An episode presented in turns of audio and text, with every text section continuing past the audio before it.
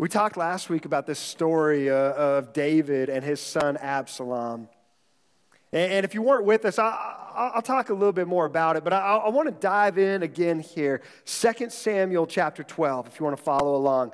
If you don't have your own Bible, by the way, we, we put books out here, we put Bibles out here. Uh, we sow seed into the kingdom. We believe when we resource people of the kingdom, to grow the church, there's going to be incredible harvest that comes from that. So, our, our church, that's one of the things we invest in. We believe in sowing seed into God's people for them to grow and connect and take that next level step in their faith and walking in obedience to the Father. And so there's a lot of resources we put out there. Uh, one of them is the resource, the Bible. So if you don't have one, you can grab one.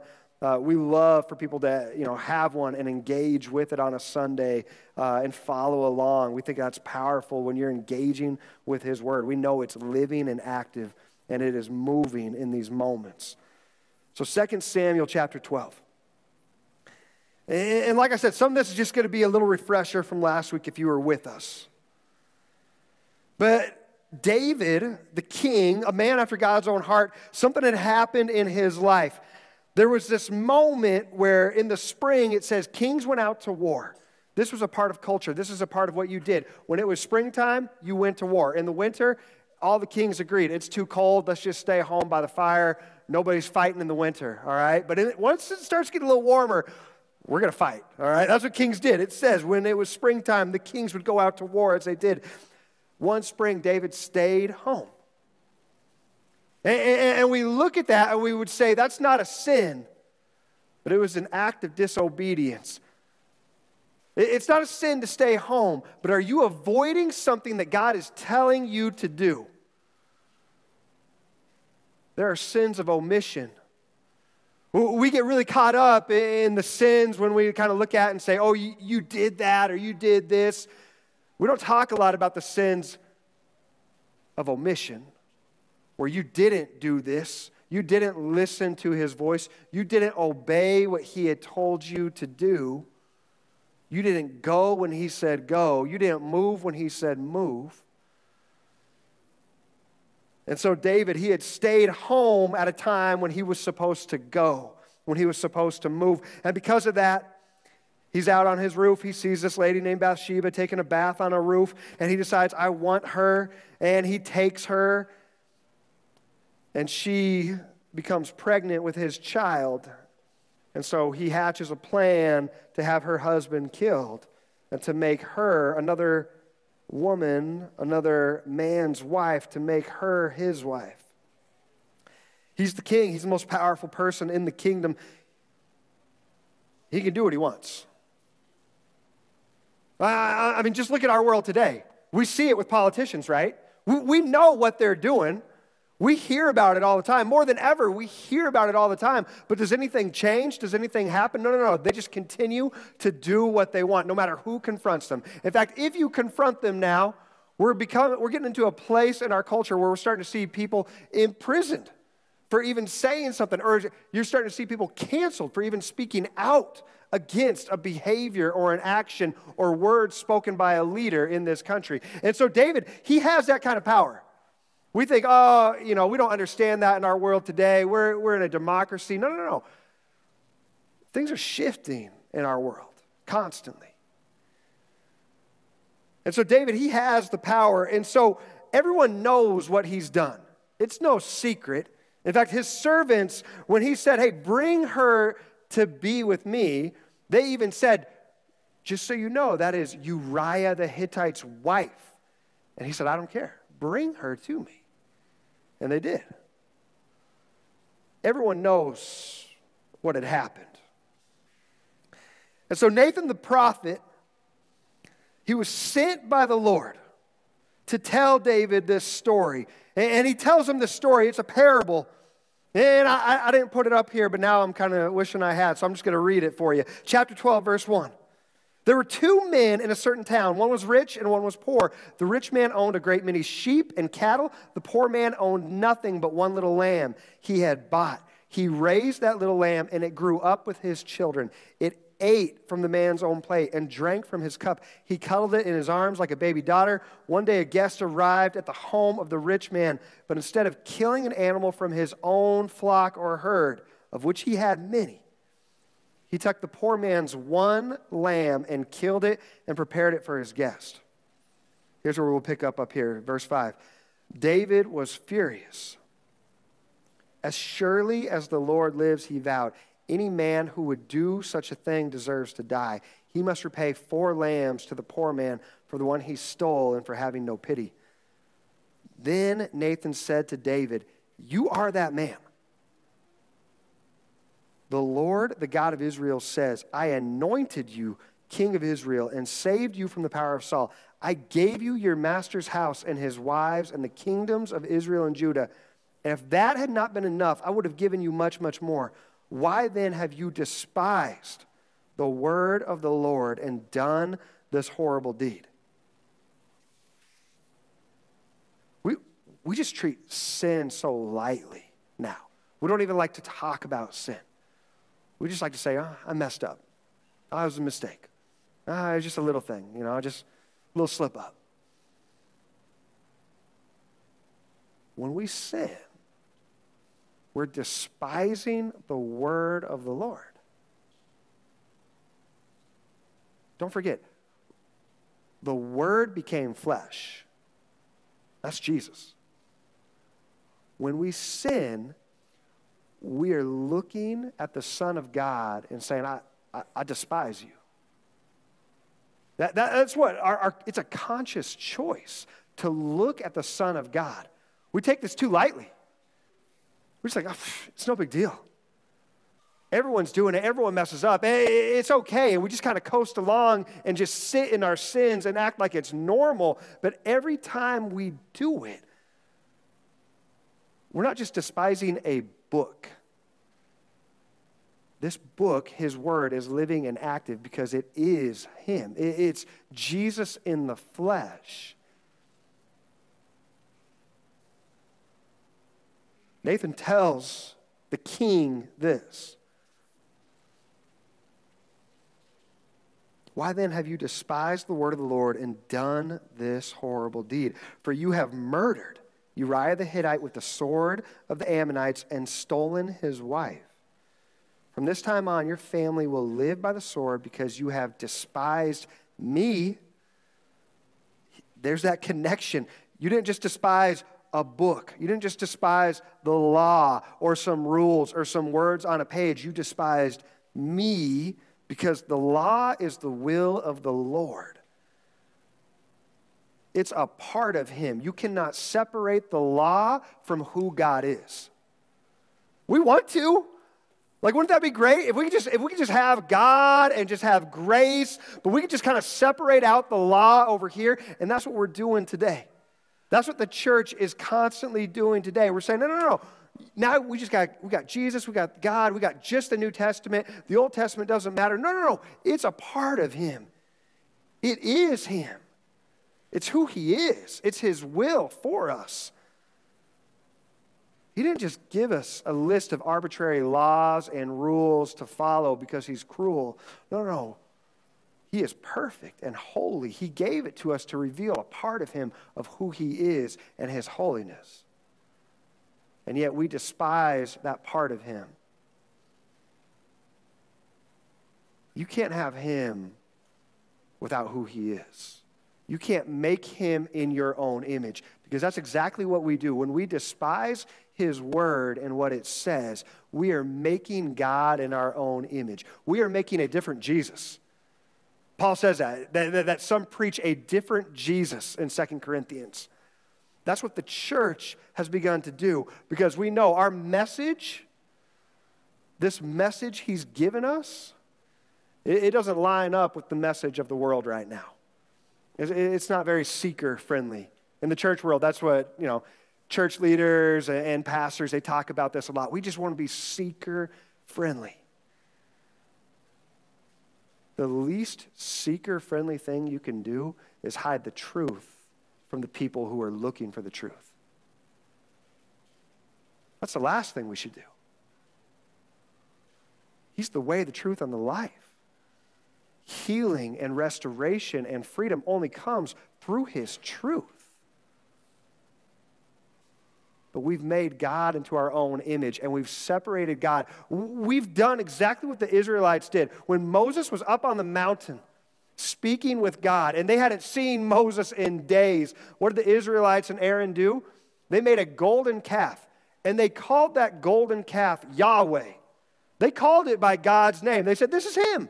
We can still worship him. They really believed that they were worshiping the same God that had delivered them out of Egypt. They didn't think, oh, we're worshiping a golden calf. They didn't name it Milky or Mooey. I don't know. I don't have any great cow names right now. Anybody that's owned a cow, I'm sure you would never name your cow Milky or Mooey, but that's a stupid cow name.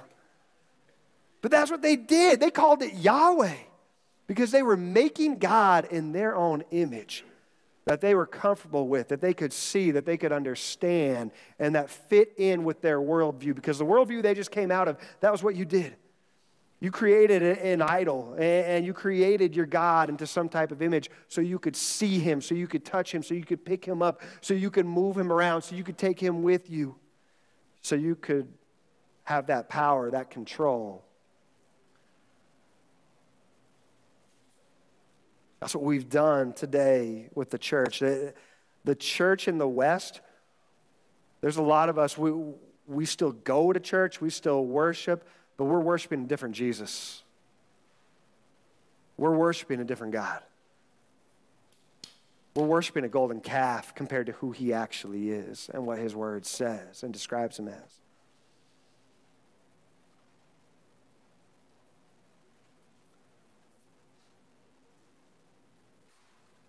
This is what the Lord says. Because of what you have done, I will cause your own household to rebel against you.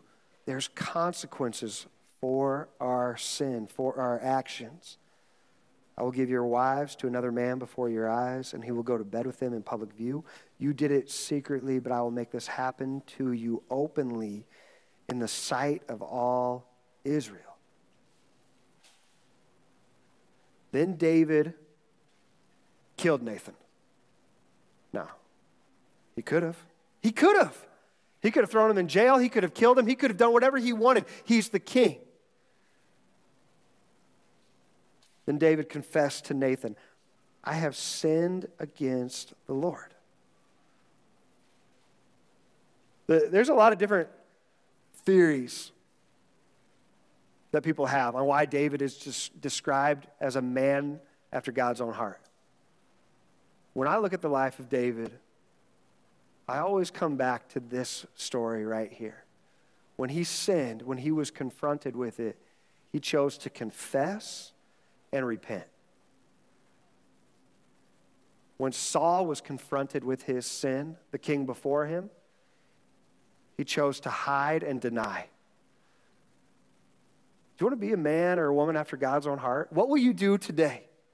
What will you do today when you open God's word and he reveals his truth to you about who he is and the desires of his heart for you, for your life, for your family's life?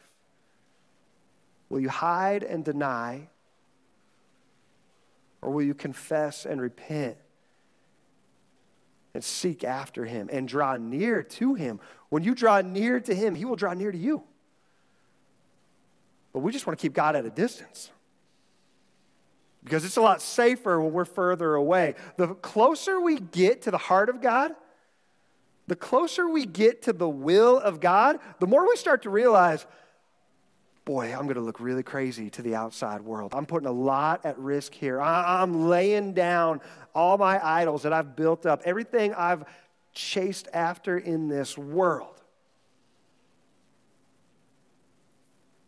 As you walk in obedience to Him, there are things He's going to ask you and call you to lay down and trust Him with.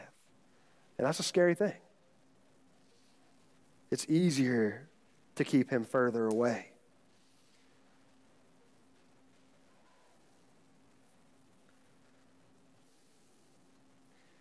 Nathan replied, Yes, but the Lord has forgiven you, and you won't die for this sin. Nevertheless, because you have shown utter contempt for the Lord by doing this, don't forget, this isn't just for David. It's so easy for us to look at this story and say, yeah, David screwed up. I've never shown utter contempt for the Lord. Ask the Holy Spirit right now have I shown utter contempt for you? You'll hear it. It's coming up inside you. Yes. Yes. Each and every one of us in here, we have shown utter contempt for him. We have. We've done this. Don't just look at this and say, that was David, or that was this person, or, or, even in our world today. Don't just look at this and say, yeah, I know exactly who Alex is talking about. No, no, no. I'm talking about myself. This past week, I, I had moments where I showed utter contempt for the Lord because I knew there was something He was speaking to me to do, to be obedient in. And I was like, I, I don't want to do that. That might hurt their feelings. That might, that might not go over very well. I don't want to say that. There's things he tells me to say sometimes, and I'm like, just give me three months. And he say, no, just do it now. like, I want to wait three months. I'm not ready for that right now. I'm not ready to have that conversation. I'm not ready to tell this person what it is you're telling me to say right now in this moment. But for some of you in here, and once again, myself included, some of you in here, he's telling you, I need a Nathan. Like there's some of you in here, you're supposed to be a Nathan for somebody. Do you think Nathan really wanted to step into that courtroom and deliver that message? I don't think he did. I don't think he was super excited and just like, man, I'm ready, let's go. I'm going to just blast the king today. And he might, you know, cut my head off. He might, you know, put me on a stake. I don't care. It's going to be fun. I don't know if I don't know if Nathan was feeling that that day. But he obeyed. He listened and obeyed, and he stepped into that. There's conversations as believers that he's telling you to go and have, and you think, oh, he'll send somebody else. He's got another prophet. He's got somebody else that can do that. He's got somebody else that can deliver that message. I'll just invite this friend to church, and Alex will say it for me. Alex will say the hard thing that I don't want to say out loud, that I know the Holy Spirit has told me exactly I need to say. With my mom, with my sister, with my dad, with my brother, with that friend from work. Alex will say it. Nathan will say it. God will send a Nathan into their life. No, no, no. If he told you, listen. If he gave you a word to give, don't hold it back. Don't hold it inside. Be obedient and step into what he's called you to do.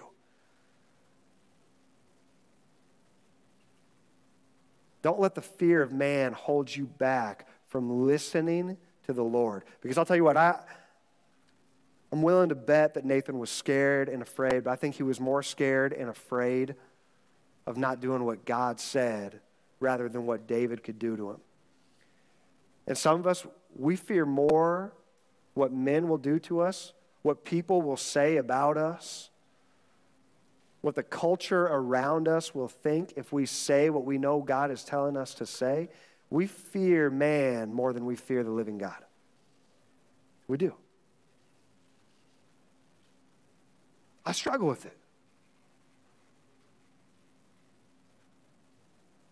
We want to be liked, right? Like, at the core and at the heart, we want to be liked by people. That's what fear of man comes from. We want to be liked and accepted, not rejected.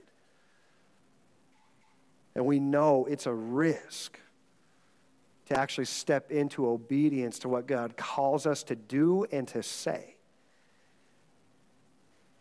And most of us, we lean more towards the fear of man than we do the fear of God.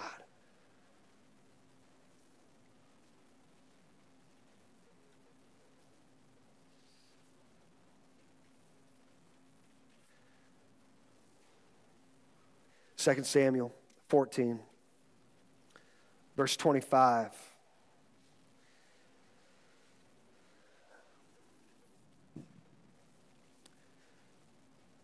This is the words of Nathan coming to pass in David's life.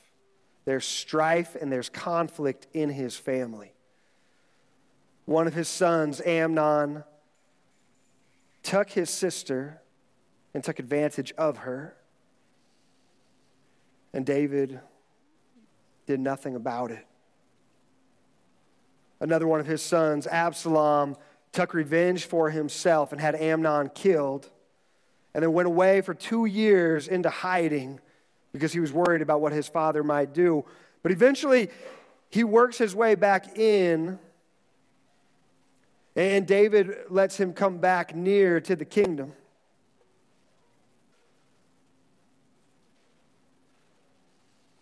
And it says this here chapter 14, verse 25. Now, Absalom was praised as the most handsome man in all Israel. He was flawless from head to foot. He cut his hair only once a year, and then only because it was so heavy. When he weighed it out, it came to five pounds. He had three sons and one daughter. His daughter's name was Tamar, after his sister, and she was very beautiful. Absalom lived in Jerusalem for two years, but he never got to see the king. Then Absalom sent for Joab to ask him to intercede for him, but Joab refused to come. Absalom sent for him a second time, but again, Joab refused to come. So Absalom said to his servants, Go and set fire to Joab's barley field, the field next to mine. So they set his field on fire, as Absalom had commanded. Joab was the same person that went to the king and interceded for Absalom to be let back in. Joab was the one person that went to the king, and, and basically he hatched this whole plan to get the king to convince him to let Absalom come home and to not be in hiding anymore. What does Absalom do to Joab? He sets his field on fire because that's not enough. That's not enough for him. He wants more. So finally, it says Joab came to Absalom at his house and demanded, Why did your servant set my field on fire? And Absalom replied, Because I wanted to ask the king why he brought me back from Geshur if he didn't intend to see me. I might as well have stayed there. Let me see the king. If he finds me guilty of anything, then let him kill me. So Joab told the king what Absalom had said. Then at last the king summoned Absalom, who came and bowed low before the king and the king kissed him. What's going on here? There, there's so much. I, first of all, there's a reason the Bible gives you descriptions. Like every detail in the Bible that you might look at and you say, that's kind of weird or that's strange, it's important for a reason. Absalom's beauty and who he was, it's a part of him. It became a part of his identity, and it became a part of how the people around him viewed him and saw him. There was respect and admiration that came along with that beauty, with that strength, with who he was. You saw it with Saul. That's why people wanted Saul for king. When they saw him at first, they saw he is tall, he's strong, he's handsome. We look at the outward appearance, the Lord looks at the heart. What does Absalom do here? He brings Joab in and he says, The king won't even see me. Tell him I want to see him, or I'd be better off dead. He might as well execute me if I can't be seen with him. He cared more about his status than his life. He cared more about his status among the people than his own life. His life was worth nothing to him without having the same stature and respect and power that he had before. That's what he cared about here. There are moments when you're going to see that and notice that. Now that you're seeing that here in Absalom's life, there's moments now that you're going to see that either in your own life or people around you, and you're going to realize, I'm living more for the world and the status that I have in it than I am for an eternal life, a life with the Lord. That's the difference between the fear of man and the fear of the Lord. Are you seeking to build your own status, to build your own kingdom? Or are you seeking to build his? So David let him come back in. And he kissed him. After this, chapter 15, verse 1, Absalom bought a chariot and horses, and he hired 50 bodyguards to run ahead of him. He got up early every morning and he went out to the gate of the city when people brought a case to the king for judgment, Absalom would ask where in Israel they were from, and they would tell him their tribe. Then Absalom would say, You've really got a strong case here. It's too bad the king doesn't have anyone to hear it. I wish I were the judge. Then everyone could bring their case to me for judgment, and I would give them justice. He's sowing seeds of rebellion and disobedience. This is what he's doing. He's sitting at the gate He's sitting at the door and he is sowing seeds of rebellion and disobedience. When people tried to bow before him, Absalom wouldn't let them. Instead, he took them by the hand and kissed them. Absalom did this with everyone who came to the king for judgment. So he stole the hearts of all the people of Israel.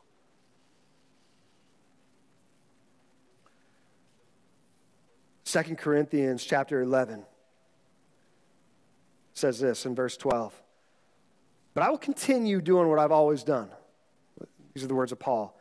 This will undercut those who are looking for an opportunity to boast about that their work is just like ours. These people are false apostles, false teachers.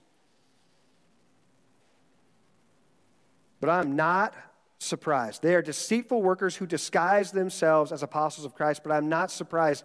Even Satan disguises himself as an angel of light.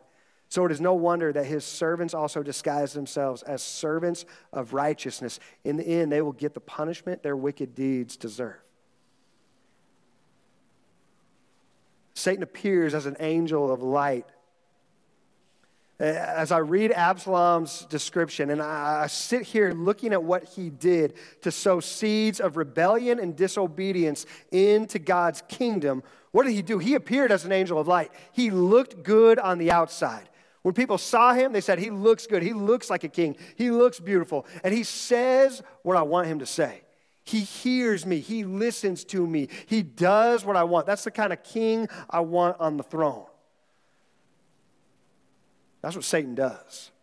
Those are the seeds Satan is sowing in our culture right now. And he is using false teachers, false apostles in our world today. You're going to see messages and you're going to hear preachers and, you're going to see stuff go viral on the internet where these people are going to tell you things and it's going to sound good. It's going to line up with what the world is saying. But if it doesn't line up with the word, it's a lie from Satan who disguises himself as an angel of light. He looks good.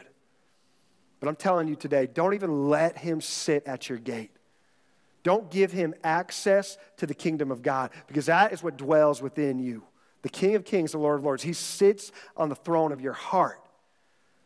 But if you give access to the enemy to sow seeds of rebellion and disobedience at your gate, at your eyes, at your mouth, at your ears, he's going to find a way in. And those seeds, they grow. We think, oh, it's just harmless. It's just a TV show I like. It's just a movie I like. It's just one show. It's just one movie. Oh, it's just an artist I like to listen to. I really connect with her. But would you take a second and start to actually look at the things that you're taking in? Would you take a second to actually look at the words you're reading or the lyrics you're singing back when you go to these concerts and you sing these words out loud? Would you look at them? Because they all appear as angels of light, right? In our culture, we look at celebrities, we look at performers, and we say, man, that's amazing, that's great, that's the goal right there. We want to be like them. In fact, we even think it's great when they profess Christ, when they, when they say, oh, I'm a Christian, I'm a believer. Are they preaching a different Jesus than what the Word is preaching? Take everything back to God's Word.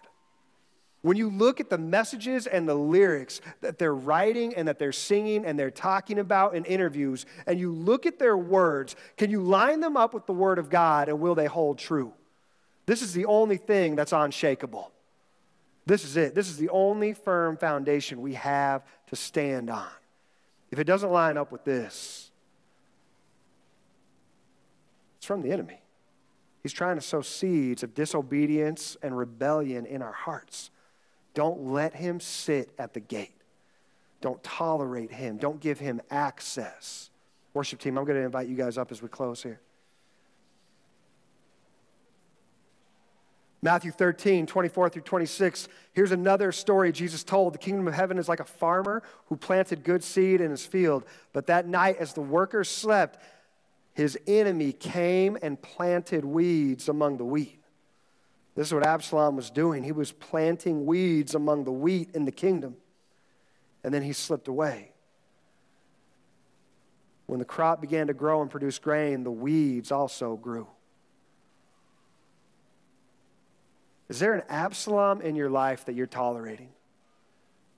Is it a family member? Is it a friend? Is there somebody that you've given access to in your life and you've let them sit at your gate, but all they're doing day after day is sowing seeds of rebellion and disobedience towards the kingdom and his word? Titus 3:10 says this, warn a divisive person once and then warn them a second time. After that, have nothing to do with them. David let Absalom sit at the gate, and he sowed seeds of division, and eventually he rose up against David to try to take the crown, to try to take the kingdom.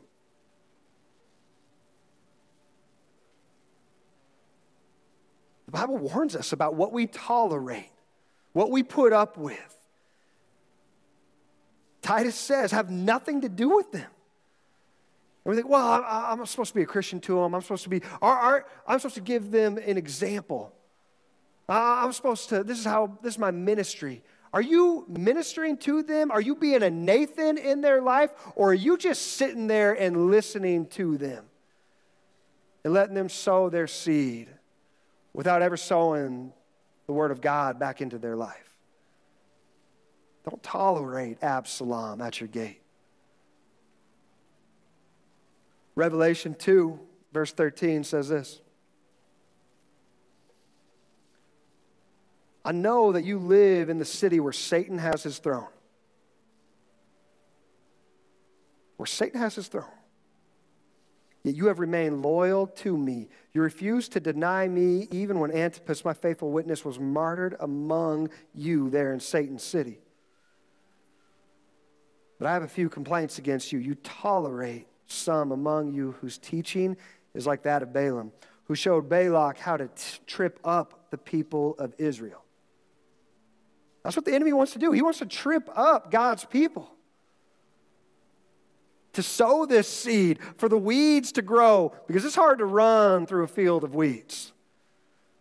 You'll get tripped up. He taught them to sin by eating food offered to idols and then by committing sexual sin. He taught them to tolerate these things. In a similar way, you have some Nicolaitans among you who follow the same teaching. These people were in the church and they were following this teaching. Repent of your sin, or I will come to you suddenly and fight against them with the sword of my mouth. Anyone with ears to hear must listen to the Spirit. Uh, that's my prayer today, that we would just listen to the Spirit. Listen to him in this moment. As we begin to worship, listen to what the Holy Spirit is speaking to you. That sword that is cutting between spirit and soul, bone and marrow. Listen to him in this moment. Open God's word and discern what it is he's saying to you. To everyone who is victorious, I will give some of the manna that has been hidden away in heaven, and I will give to each one a white stone, and on the stone will be engraved a new name that no one understands except the one who receives it. He's going to give you a new name today.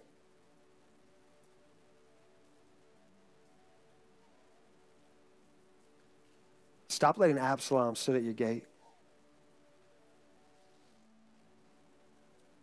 Stop tolerating what is evil. Stop celebrating what is evil. Stop taking pride in what is evil. Proverbs 8:13 All who fear the Lord will hate evil.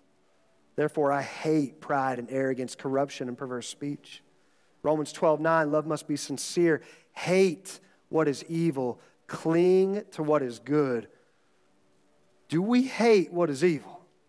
Jude 23, rescue others by snatching them from the flames of judgment. Show mercy to still others. Be a Nathan. Rescue others by snatching them from the flames of judgment. How do you do that? Use the word.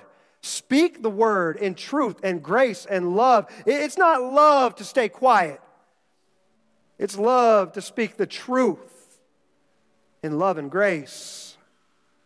Rescue others by snatching them from the flames of judgment. Show mercy to still others but do so with great caution, hating the sins that contaminate their lives. We don't hate people, but the sins and the lies of the enemy that he has convinced them to believe. He's convinced people to identify with, to say, This is who I am, this is who I was born to be, this is who I'll always be. It's a lie from the enemy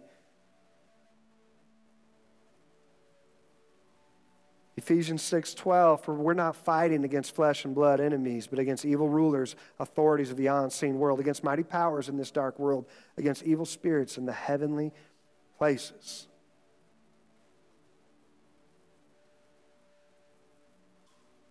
We don't preach a different Jesus. We don't make God in our own image And we have to stop tolerating Absalom at the gate.